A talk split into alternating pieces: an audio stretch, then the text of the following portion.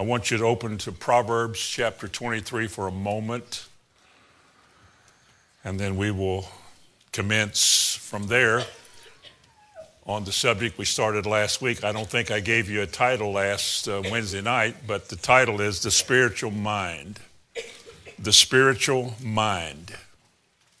It's about thinking, the anatomy of thinking, how a spiritual mind functions. If a mind is spiritual, what is it about a mind that makes it spiritual, and what is it that makes it non spiritual? Do you believe a Christian could function non spiritually? Of course you do. Doesn't mean that because you messed up or made a mistake or had a bad day that you're lost or anything, but if you're not careful, if you don't stay in charge, if you don't guard your mind, as the Bible said, it can be invaded and lots of trouble can come from it and you can really have a continuous bad day. Christians live far below the level they have for them. They live far below what I'll probably start with next week, and the same subject is success. And they live far below the level of success that God has for us. Now, I'm not talking about having money and things, that might be included, but success goes beyond that. Because a man can be successful just being in God's will. That's all he has to be he'll find success there because he'll find contentment. And that was the word I was going to hide from you till next week, but now you're ready for it. I mean, Proverbs 23 7, this is a spiritual law, a spiritual principle, a spiritual law. It's a truth that affects all of us. And it says this as a man thinketh, or as he thinketh in his heart, so is he. And we are the products of what we think. If we think wrong, we'll do wrong. If we think right, we'll do right. But it depends on what you let govern, expose itself to your mind that you dwell on. One translation says it like this For as the thoughts of his heart are, so is he. So it says in principle that all of us, doesn't matter who we are, lost or saved, but especially I'm talking to the saved. You are what you think. And you are as you think. Because as a man thinketh in his heart, so he is. Barnes, Albert Barnes, in his notes, very good commentator, Barnes says, All he is all along in his heart, so is he at last in act. For what he does is what he considered doing. No man tells lies without thinking, first of all, about his need to tell a lie in order to advance himself or to save himself. Or he doesn't steal or harm people without thinking of it first. And as a man thinketh, so is he. Now, last week, I said this. Let me just bring us up to stuff. The devil knows this is a truth or as a principle. He knows if he can get you to think about what he's doing, he can control you, at least in some area of your life. Doesn't matter what church you go to, what kind of religious experiences you have had, if he can gain access to your mind, give you something to think about that he gives you and you dwell on it, he in that area and in some areas of your life, he can control you. He can master you, in other words. We're even told as Christians, Paul wrote, he says that as Christians, we're in a warfare. Remember this? We're in a warfare, and the weapons of our warfare are not guns and alarms, the weapons of, war, of our warfare are mighty to the pulling down of strongholds. And he mentions what those strongholds are. He said, casting down imaginations and every high thing that exalts itself above the knowledge of God. If God said this is the way walk in it, the devil might give you a thought, well, that's noble and that's good, and I think you should. If you, you know, if you can, but not everybody can do that. And so they begin to think, well, that sounds pretty good. I'm not ready for that. And so they begin to back off. But see, you bring that thought to the light of God's word. That isn't what God said. He didn't say you weren't ready for that. You wouldn't have heard it if you weren't ready for it. The problem is there's something in us that just is unwilling to see ourselves taking that biggest step. Boy, what would people think? Because a whole lot of our life is about us. It's about me, what people think about me, what's in it for me. Well, how can I improve myself? How will I be thought of? And the devil likes to keep self on the throne. Because as long as he can make your life governed by how you feel about yourself and worry or concern about what others may think about you, he can keep you from serving God. Because if you serve God on God's terms, you're not going to be highly thought of around anybody too terribly long unless they're of like precious faith.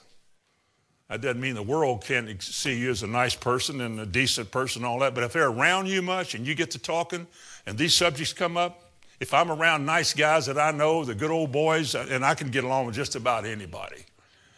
But if you stay around them enough, if you run around with that crowd out in the world much, eventually these truths are going to come up and they're going to be a dividing issue between you and somebody else.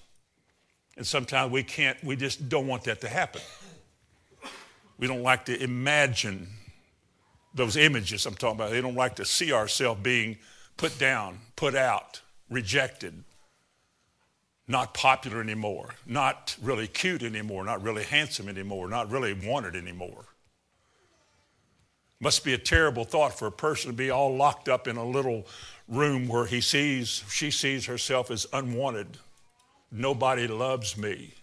That's not true, but that doesn't have to be true to be a test. The devil gets people to think like that all the time. They're just gloomy, they're difficult, they're dismal, backward, shy, unable, you know, just lonely feeling. It's not God's fault. That's what the devil gives people to think about. That's how they see themselves. These are the imaginations you got to cast down. Imaginations comes from the word image. Image has to do with pictures. As I said last week, we don't think in words, as a man thinketh. Somebody said, I have a big hairy dog. You don't think B I G H A. You don't think like that. Boy, you ought to see my new lawnmower. I don't think a L A W N. I don't think like that.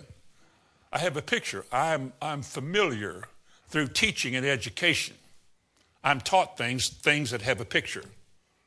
I can understand things because there's a picture that goes with what you're saying. If you speak in a foreign language, I have no idea what you're saying, even though you're saying something true and right. It doesn't, it doesn't work. There's nothing in me that can relate to that. Words have to have pictures. You know, when God made the world, there was no world. There was nothing that could be patterned. It was without form and it was void. Now, what I'm saying is politically incorrect, but it's true. And God had on the inside of himself, had to.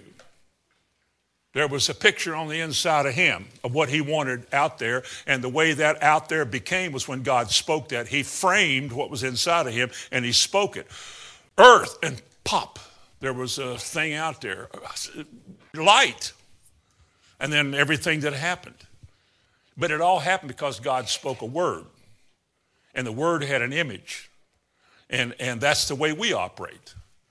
Did you know that we have the privilege in some ways of doing what God told us to do, like speaking to this mountain and tell it to go, speaking to hills? Jesus spoke to fevers, he used words, the fever go. We can do that. Jesus said to a dead man, Come out, and a dead man came out. That's the power that's in words. But words don't mean anything unless they have pictures. If you can't see yourself the way God describes you in the Bible, then they're just words. But when you begin to see yourself as God shows you, more than a conqueror, able to do, nothing impossible, head and not the tail, above and not beneath, blessed going out, blessed coming in, whatever you put your hand to. If you don't see yourself like that, if you cannot imagine, image, get the picture, that's the way God sees you. And if you can't see that the same way with your heart, then you and God are not in agreement. He says you can, and we say, Well, I don't think I can do that. Then you say you can't. You're using the right words a lot of times, and you're standing on the right word, but you don't believe them in your heart. And by believing them, I'm saying they're not real to you. They're just words. And I think the church is full of people that the Bible is just a bunch of nice sounding words that people ought to hear. But when those words have reality, they have pictures. And you can see yourself. We use that kind of talk all the time. Somebody makes a mistake and we find ourselves saying, I just can't picture him or her doing that. Because without realizing it, you have an image of this person. And you just can't picture them not being like that. Or your child messing up. I just, I just can't see him doing it. Or you ask for directions. How do I get somewhere? And somebody begins to describe go up this street, turn right at the traffic light. Well, you know what all of that is. And then you drive up there and, you look for all that because he said, well, there'll be a traffic light with a bush there beside you, turn right. Or somebody says to a blind man, a man that can't see at all, wouldn't know what any of those things were by visual, but they say to him things and he gets it. And he says, Oh, I see what you're saying. Even blind men can say that because he doesn't have to see it with these eyes. He's, he's got these other kind of eyes, you might say, the eyes of your heart. And God wants to project into that heart, into your heart, the reality of what He said by giving it a picture so that you can see in your heart what God is saying. Now, when your day is filled with negative thoughts, when you think on the things the devil gives you to think about, all the problems and the woes that all the talk shows just continuously yap about. Or even the news. I mean, just negative this and negative that. You keep listening to it, and eventually you'll start thinking like that. And then when gas prices go up, you'll start complaining like they do. And you'll start grumbling about the cost of this. And then you'll begin to find yourself wanting to do something about it. Then you go to church and the preacher says, That's not the way Jesus said we live, and that's not the way we deal with stuff. My God shall supply half of your needs according to his riches and glory. Half of them. supply all of them, won't he? And yet, we find ourselves complaining about this, and I don't have that, and I can't. I. Why are you talking like that? Because that's what's in your heart. Well, the movie in your heart, the little picture show you're watching, is horrible because that's what's governing your life. That's why you're a negative person. That's why you always see the, you know, the glass is half full, not half empty. Or it's half empty, not half full. I mean, you just see it wrong. But that's the product of who's gained access to your thinking. And the life is full of ugly stuff, trust me. And we're faced with negative things all the time. But we don't have to be like that. Because God is making us. God has a picture of how we ought to be. You know what it is?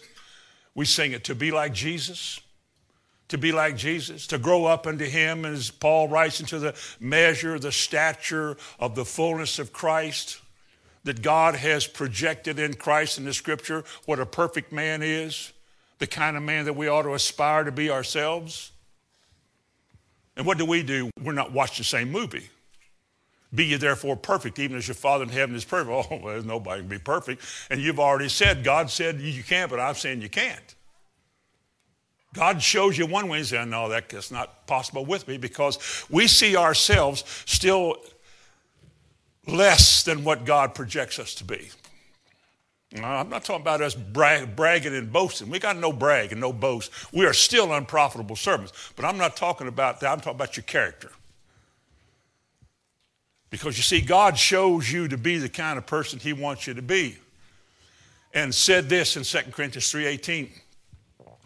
He said, But the Holy Spirit is changing us into the same image that we see Christ in. Remember that in 2 Corinthians 3:18?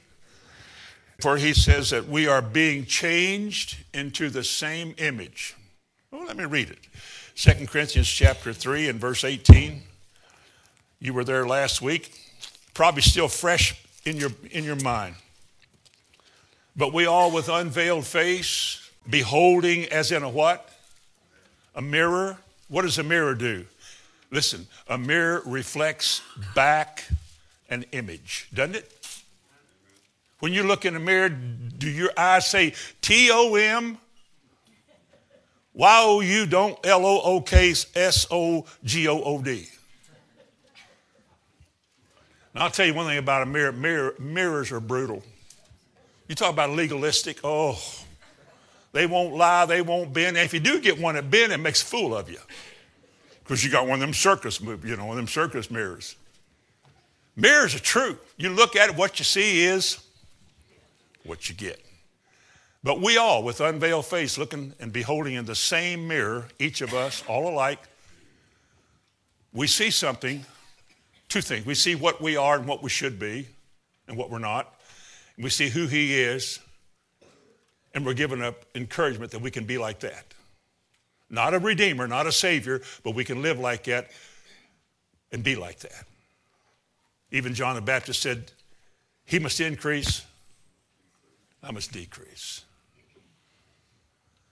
Paul said in Galatians 4, he said, I travail in prayer for you until Christ be formed in you. And what's the fruit of the Spirit? Nothing more than the reproduction of Christ living through you love, joy, peace, divine love, all the things that are of God. Something is growing inside of you, something is changing. You're becoming a new type of person. All things are becoming new because you're decreasing, He's increasing. But that's the picture you get as to how you ought to do it. Again, he said, with unveiled face, we're beholding as in a mirror the glory of the Lord are being changed into the same. Is it there? Does it say image? The same thing you see is the same thing he wants you to be like, and that's the work of the Spirit. And why isn't it happening more? Because we, we excuse ourselves from being like that because we're saying, in light of how I see me, I cannot be like that. And God says, You're looking at the wrong thing. As I look at you, I see nothing good because there's no man righteous, not even one. That's what he said. All we like sheep have gone astray. But I didn't choose you because you were ugly. I chose you for why he chose me. And I brought you to me. I planted you in my courts. I sent the Holy Spirit to you. You receive Him. And He's going to do a work in you. He's going to, he's going to do it like this. I'm going to put in the church apostles, prophets, evangelists, pastors, and teachers. And the last two has the hardest job. But they're going to labor in the Word to give you words, W O R D S. They're going to give you words. And these words will have meaning to those who want it to have meaning. They'll see it. And when they see it, they will grasp it. And they will make words their own. They will hide these words in their heart, and this is what they will have as their hope or expectation. This is what we can be like. We can do all things through Christ who what? Who strengthens. So we quit singing that, oh, I'm just a poor. We can quit singing that song. Because that's not the picture that God gives of his church or of his people. God wants us to see, have a picture in our heart of what God says about us. Paul's prayer for the church at Ephesus. I love reviews. Paul's prayer for his church at Ephesus was I pray that God, the Father of our Lord Jesus Christ, would give to you, remember this, Ephesians 1, would give to you the spirit of wisdom and revelation in the knowledge of Him. And verse 18 says, that the eyes of your heart would be enlightened. Eyes of your understanding, the King James says, but it's a word for heart. The eyes of your heart would be enlightened. That is, on the inside, where the real you sees, as you think in your he wants the eyes there to see what God is saying because that's the only way we can be what God says for us to be. It's got to be in the heart. This is what the Holy Spirit is doing. This is how He's changing us into that image because God puts words in our hearts and we say, Can this be? And boy, the more you dwell on that, the Holy Spirit begins to take the film away of doubt and unbelief, and you begin to see the possibility that even you, even me, we can be everything that God says we can be. We can do all things through Christ who strengthens us. If that's not true, let's go home and leave this building alone. And if it is true, then let's count it a great prize to find this pearl of great price. Let's strive to enter in. Let's make it our goal to let Jesus have his way in our life. Now, turn to Isaiah 55 so we can get started. Isaiah chapter 55, concerning your thinking and having a spiritual mind, this is what he said. Let's begin in verse 6. Isaiah 55 and verse 6. Let's read it slow. I mean, get what he's saying. Don't just let me say it. You follow me. Seek ye the Lord while he may be found. Does that mean that sometimes you can't just find him when you want to, but he has to invite you? All right. Seek you the Lord while he may be found. Call upon him while he is near. Now let the wicked forsake his way and the unrighteous man his what? His thoughts. Let him return unto the Lord and he'll have mercy upon him and to our God for he will abundantly pardon. But you got to get your mind right. Your thinking's all wrong the product of your thinking has led you to a dismal life that not even God can use because you can't see what God is saying. Now, the next verse, verse 8 For my thoughts are not your thoughts, neither are your ways my ways. Is, is that our problem? Of course it is. Think of this. Think of this. God is saying, I want you to see what I'm saying. I want you to be like what I'm saying. If I said this is the way, walk in it, you can. If I show you the Jesus Christ and said, I want you to grow up in the measure, stature, of the fullness of Him, then you can. I don't care what's telling you you can't or what kind of bad theology talks you out of that. It's you can be what He says you can be. But the problem is, He said, we're not on the same page, God would say, or we're not compatible because you're not thinking the way I want you to think. I'm giving you a word that tells you how to think, what you ought to be seeing. And because you're not thinking right, you're not living right because as you think, you you are. So you're not thinking right and you're living wrong. Your ways are not my ways because your thoughts are not my thoughts. Then notice this. The next verse he said, For as the rain comes down from heaven the rain comes down from heaven, this is an illustration, and waters the earth and causes things to grow on there, causes it to bud, seed for the sower and all that. He said, So shall my word be in verse 11, so shall my word be that comes forth out of my mouth. It shall not return unto me void. It's designed to do something. Do you see this? The word that he has spoken, that he has sent, is designed to do something it has an intended effect. And it does what he says it would do in those who receive it. He said, But it shall accomplish that which I please, and it will prosper in the thing whereto I sent it. Now stop. I get the picture. God sent his word to do something. What did he say in his word he wanted to do? Thousands of things. In the New Testament, it's a clear picture. For example, we are more than conquerors what? Through Christ. We are seated in heavenly places. Therefore, the devil's under our feet. We can do all things through Christ who strengthens us.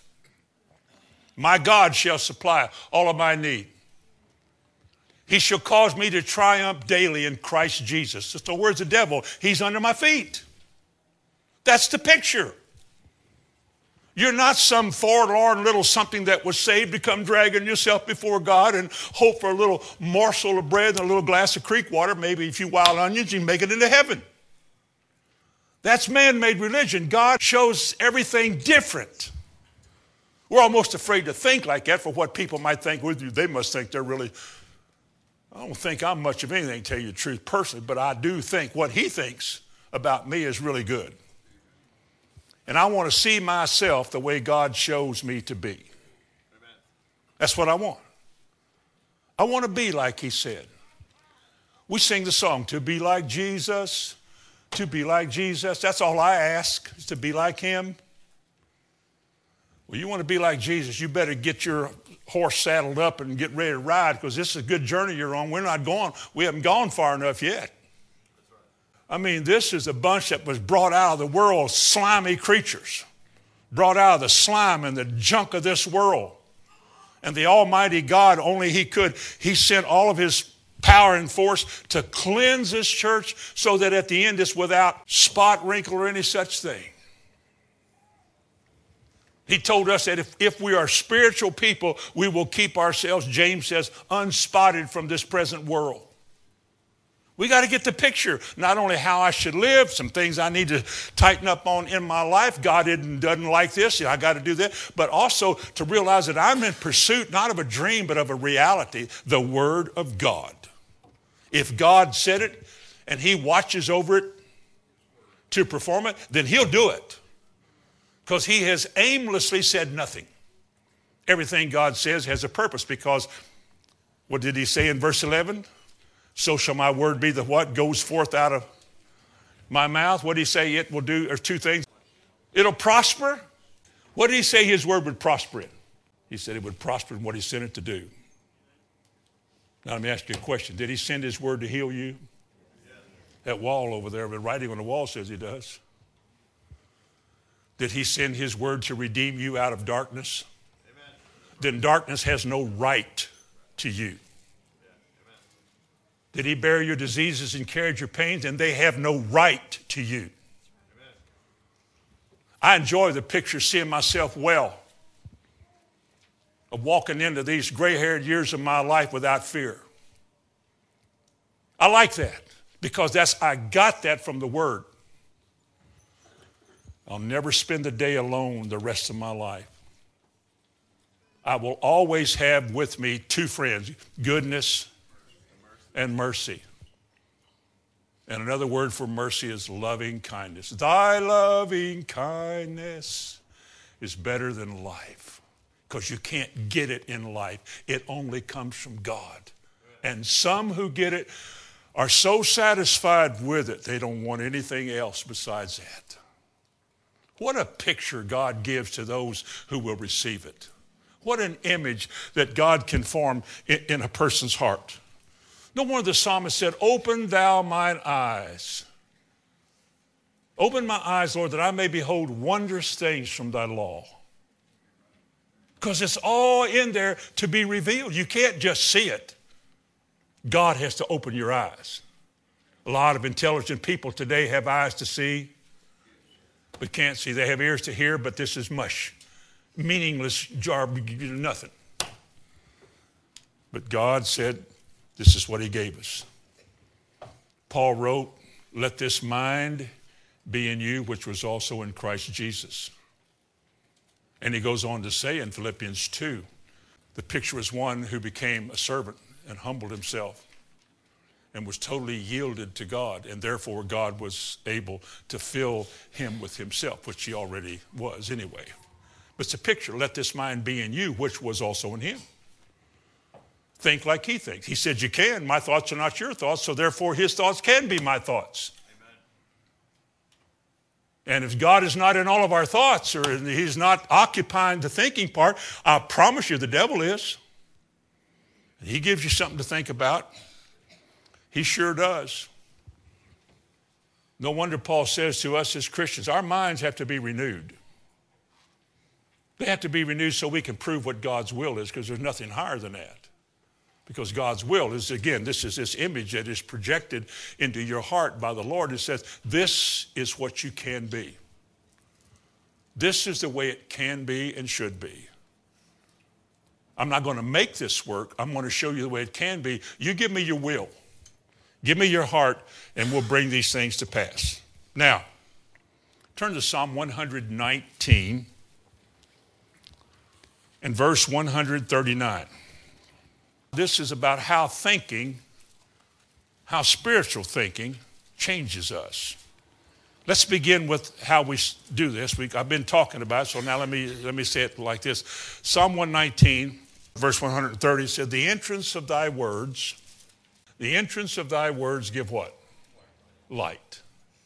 Before there was a word entering into our heart, what was it?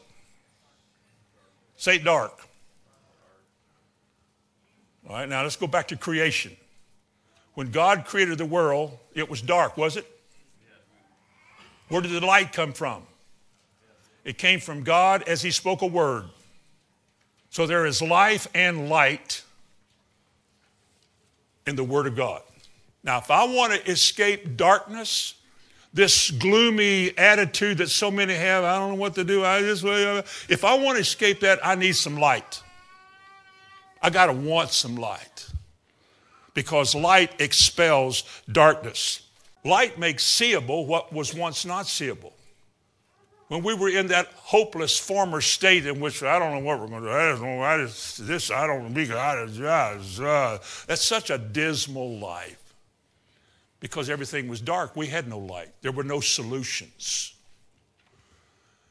And then we got saved. We have a heart that God now can speak to. Eyes that do desire to see what you're seeing. I want God now to frame an image in me of what He says that He wants that I can be or what I need to change, whether they be strongholds or victory. I want to make it clear. And so God began to put those words into our heart. We begin to see things differently than we had ever seen it before. Now the Word of God is making sense.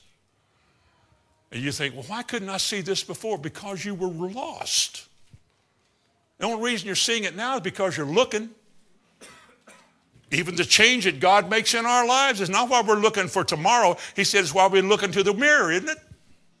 You got to see what he's saying and then desire what he said. You got to have a heart for it. And when you do, things will begin to happen. In Psalm 124, he said, Unto the upright there ariseth light in darkness. And this world is full of darkness. The world is full of darkness. The world lieth in darkness. Some translations say the evil one, which is still true the prince of this world, the powers of the world, so forth. And in this world, the best you can hope for is that all the glamour of this world. Look at some of the people you know that or hear about or read about that have the movie stars, the athletes that have all the money and the fame and the fortune. And you read later on how they're drunk, doing drugs, can't stay married, can't get along with anybody. Do you think they're happy? All that stuff that the devil showed them, the kingdoms of this world, and they got it at the end of their life, he made fools out of all of them. There's nothing to it. It's death. Look at the church today. The church wants to somehow appeal to the same junk. Change the old gospel and change these old outdated songs and let's quit wearing ties and let's wear flip flops and let's just be free. And then what you got is there is a way that seems right. But it's a way of death. The people in it are going to succumb to the same death. Oh, but they preach the word. The devil always throws in enough to get you hooked. I read a little bit the other day about this preoccupation with the Christian and the worldview. Who cares about the worldview? Worldview? That sounds political to me. I got about as much use for politics as, well, I don't have much use for politics. Especially if one political parties booed God, booed Israel, and applauded abortion. My God in heaven. How could man stoop to such a level and think he's right? I don't get it. I do get it. It's what that thing out there they call the world is done for. They get this image we can be. It's all about power and fame. Power and fame. And yet the end of it is death. And here you are escaping all of that dreading to give up a little bit more of the world. Every time you go to church, I got to give up something else in the world because I got to go to heaven. a little bit more. The Holy Spirit didn't drag you in here to let you alone. He's going to wear you out. Amen. He'll chasten you. No chastening for the present is joyous, but what? Grievous. Nevertheless, when he gets done with you and you're redeemed and you're recovered and you can see the truth now, you're rejoicing. I'm talking about people are thinking about the things the devil gives him to think about, and he's controlling them and he's making fools out of the whole world. We think it's so important. Christians think it's so important for the church to feed this one or do that or, or to go be busy socially. Our call is to make disciples. If you want to go do those things, that's the burden of your heart. You go do that. But our call is to make disciples, to prepare ourselves for the coming of the Lord, because they that were ready went in. And your works don't make you ready. The thing that makes you ready is the cleansing of His Word, the setting, the separating effect of His Word. And we take offense at some of the things I just said. Some people would, you wouldn't, because they never heard anything else. They just assume that this is what we do and this is how we do it and it's all right. But it's not all right because God wants you to be the way He wants you to be. And that's what His Word is going to be all about, and that's where we're going to go. Now, if you turn to Psalm 1, this is my message tonight. Let's start now. Psalm 1. We got an introduction. Psalms 1. Blessed is the man. You got to like that. Blessed is the man that what? Walketh not, standeth not, nor sits down with. Walketh not with who?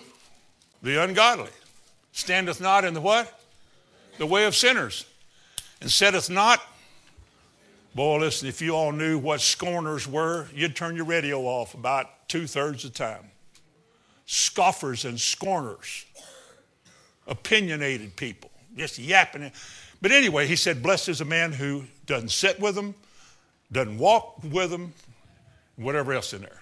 But his delight his valuable thing, his delight is in the law of the Lord. That's the word of God that God sent to change you. And in his law, what does he do on church night? And in his law doth he on Wednesday night meditate. Now, let me tell you right away, I'm not talking about yoga. I'm not talking about some drug infested somebody sitting out there in a cold room staring at the sun thinking some mantra, some spiritual concept, some spiritual idea, trying to release the, the, energy that is in me and connecting it with the energy of others in the world so that this world, I'm not talking about that kind of idiotic stuff. Somebody said, I, I got books on that. I don't think I read many of them because you know what? I wouldn't waste my time reading that stuff. I don't need to read that to know I don't agree with it. Just like you could give me a, a Oscar winning movie on evolution, evolution. I know it's not true. More truth about it isn't going to make it more true. True is true. But here's what he said. And in his word he doth meditate day and night. What does it mean? Meditate means means to ponder, think. It's a thinking man's word. Ponder, dwell on. It can even mean to muse or talk, talk softly. That mean you go around talking to yourself. They'll, they'll call somebody. But meditation, meditate on his word all the day long. Meditate on the things of God. What would happen to us if we begin to do that? Look in Psalms 19. Just go to chapter 19. 19 and verse 14. Let the words of my mouth and the meditation of my heart be acceptable in thy sight, O Lord thy God, my God. Words of my mouth, meditations of my heart. Have any of you ever used words that God wouldn't honor? I know you haven't done this, but let me just say it to the people that aren't here. Have you ever described somebody you know in less than nice terms? You ever backbid anybody? Uh, have you ever been accused of backbiting? You ever slandered? You ever gossiped? I told you why I don't have any wings on my back. The backbiters bit them off. They're gone. You do that because you think of that. You're meditating on your injury, your pain, the damage that was done. It wasn't fair. It wasn't right. I'll tell you one thing. That guy took my girlfriend away from me. I hope she has bad breath the rest of her life. Oh, man, I tell you the truth. See, here's the way it works. I don't know how to draw this. I'm going to draw it like this and come down like this. I'm going to come back with a little eyepiece here and come over like this here. Can anybody tell me what that might be? You can't say camera, just say, I don't know. All right. And over here, we have one of these kind of things. You have any idea what the purpose of this is in relation to that? This is to reflect what's in here. These are my thoughts. This is my mind. Now, here's spiritual truth. Whoever has got the control here, all my mind is, is a something from which I'm going to make a decision. Whatever occupies my mind is going to occupy my will because my mind is going to some way if the devil's try, is going to try to convince me that what i do is right because life is all about me and how it affects me if the devil is able to get the viewer here and project in his i can't say film because people don't know what film is anymore hard drive disk what do you store information on now in cameras one of you heady nerds, can you tell me what you what you do? Do you use? Uh, nobody in here knows. Well, let me just call it hard drive. You see, I've had a lot of experiences in my life. Man, live as long as I have done something, right and wrong. Been places, have opinions, may have ideas, formed opinions we often tell people about what we see by saying, well, this is how I see it. As I said earlier in the message, well, I just can't picture him or her being like that. I just can't picture church believing like that. I just can't picture whatever. Now, if the devil gets in my mind and starts talking politically, you see, there talk shows, there's always against something. If you've listened one for one day, you know what I'm talking about. There's always something wrong with somebody. And the picture you begin to see of that somebody is always that it's, it's ugly and bad. And that's the picture you get. Or the devil can get in this mind here and tell you about some of your past experiences, how you were wronged, that wasn't fair.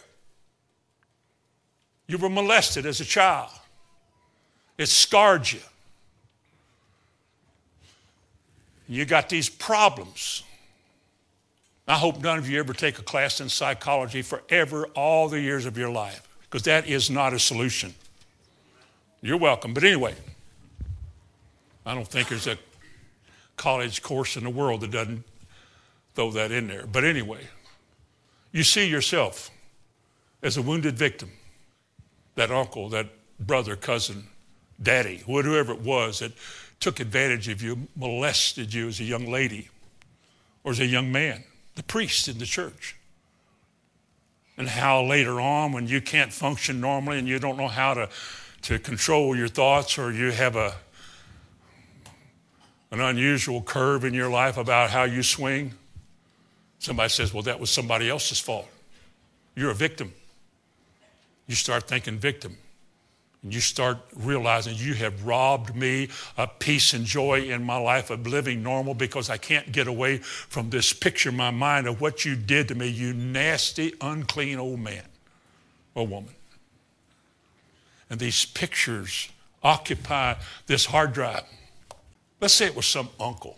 All it takes is somebody, oh, my uncle, my uncle Joe or Uncle Bill or whoever, Uncle Tom.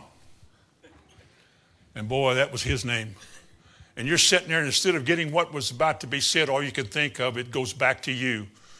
And your teeth start gritting. And I hope he. Now, let me ask you a question Is that the way God wants you to see people that wronged you? You hadn't been wronged. Who hasn't been lied to, stolen from, cheated, misrepresented? Who hasn't had a bad romance? I hope all of you haven't. Had a bad time, you divorced. Your wife left you, your husband left you, ran around on you. And you get this picture, the devil says, Well, you're just, you're just not capable of being the kind of woman you ought to be. Well, you're just not much of a man. And it wounds, it goes deep inside, and you can't get it off your mind. And all you want to do is just hope, I hope they get what's coming to them. And yet God says, What? Forgive. Is that possible? Because as I said Sunday, whoever is on your mind making you half mad owns you they master you. All the devil has to do is throw up somebody's name, or you see a sign or hear a little story, and you go back into that little who you got because that's how you function. As a man thinketh, so is he. It puts you in a rage. You can't even worship God now. You can't praise the Lord. You can't read your Bible because after you had your little, oh, and the devil comes up and says, Oh, I guess you're going to praise the Lord now the church is over. After the way you felt a while ago. Oh, yeah. Throw your hands up and go, The great is the Lord. You hypocrite. He comes at you one side to get you to do what he's doing. Then, when you feel like what he wants you to feel, then he comes at you from the other side to condemn you for feeling like that. Yeah. What a mess people's minds are in. But it's not psychology, it's sin. It's sin. Forgive them. Oh, that's easy for you to say. You think I've never been wronged in my life? You think I've never had anything wrong happen to me? There's some things that were so bad growing up, I would never bring it up. Even though it could be an illustration, I'd never bring it up. It's pretty painful. I grew up in a divorced home. I know what wrong things are like. I know the kind of picture you get. I know how I felt with the word hate. I know how that is. Until one day, by revelation, a woman I'd never met in my life, never seen her, said, The word, the Lord gave me a word for you today at a camp. Said, You got resentment against so and so, you need to go tell them that. Man, my heart smote me, just that is so because I saw I saw the whole picture. I went back to that time when this hate started. And I could never get it out of my mind. Growing up, all these years growing up, couldn't get it out of my mind. Until one day a revelation from the Lord came to a stranger. And I had to deal with it. I'm free now. When that picture pops up now, I say, Oh, no, you don't. That's over. That's done. Get thee behind me, Satan. You cannot bring up my past. These old photographs don't work anymore. I remember one time preaching in a church in my hometown, just speaking once. And in, in the course of speaking, I'd gotten up to speak. I don't know who all was there, and I got up to speak, and there was an old girlfriend. I thought, oh my God. Because the pictures, a little photograph, you, oh, oh my goodness. But I, you know what I told myself? I said, look, you're redeemed. You're forgiven. All of that's in the past. The devil has no right to condemn you for what God has forgiven you from you're free. I don't care what you did. I don't care how bad you did it, how often you did it. If you're saved, you're free. You start all over. God cleanses you with the word. But boy, these thoughts, this is a movie theater over here. And I'll guarantee you this for everybody in this room, whoever's listening to it, whoever's watching, whatever you give your mind to controls you. You think about your hurts and your pains and all the damages that were done to you in the past, you'll start seeing yourself as a victim. You poor soul. Listen, anybody who is a Christian in this room, anybody out of this room, if anybody is a Christian, you are not a poor old soul. You have been redeemed. You have been elevated and brought to the foot of the cross where the ground is level for all of us.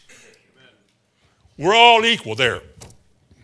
You have as much right to enter into the kingdom of God as anybody does. You have as much right to these promises as anybody does. Now, if the devil can get you to sit back and say, yeah, well, that works for somebody, but it won't work for you, that is a lie. He's the father of lies. He wants to drag you back into the place where you're nothing more than a complacent member of a church sitting in a pew, hoping all this stuff works. Hope someday maybe you'll get through and maybe you'll whatever. You know what Paul said in Philippians chapter 4 and verse 8? I know you do if I start telling you know what it is. He said, Whatsoever is honest, lovely, true, righteous, good, godly,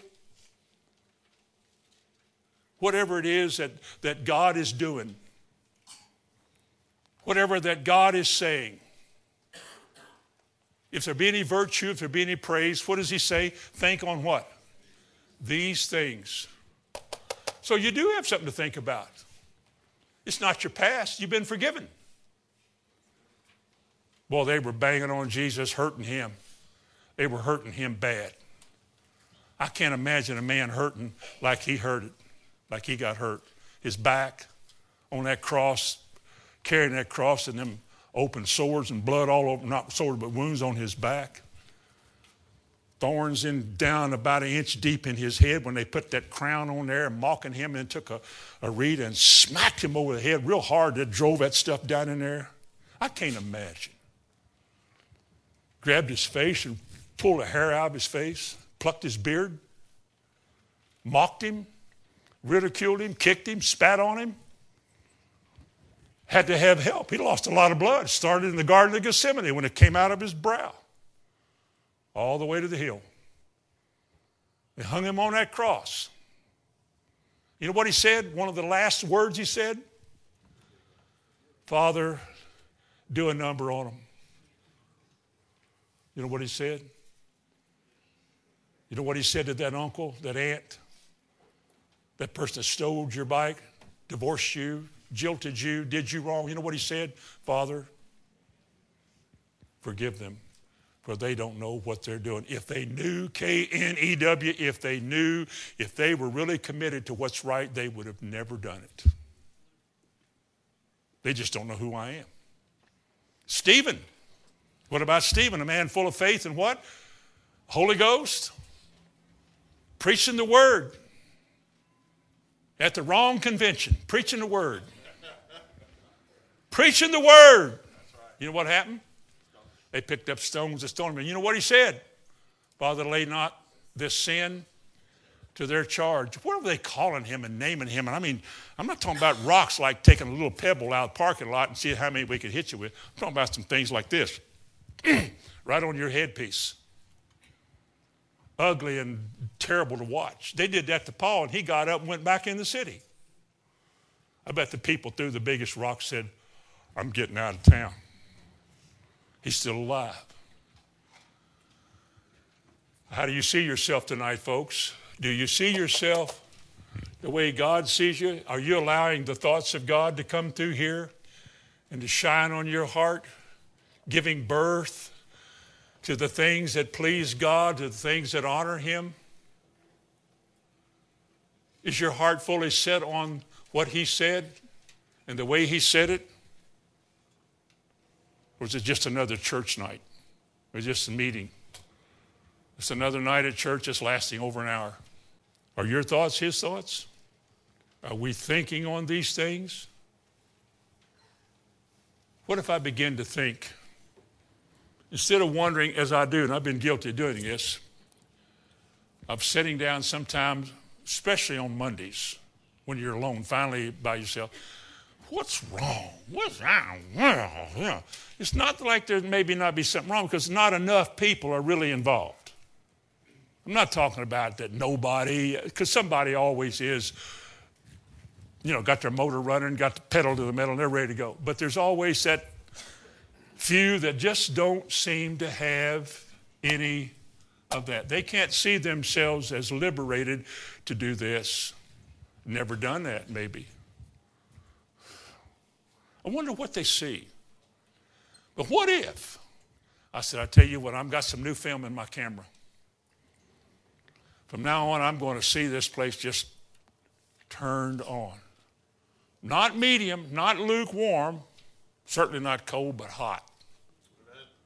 I remember a time it appeared to be hot. And it stayed hot until it split and it never got back.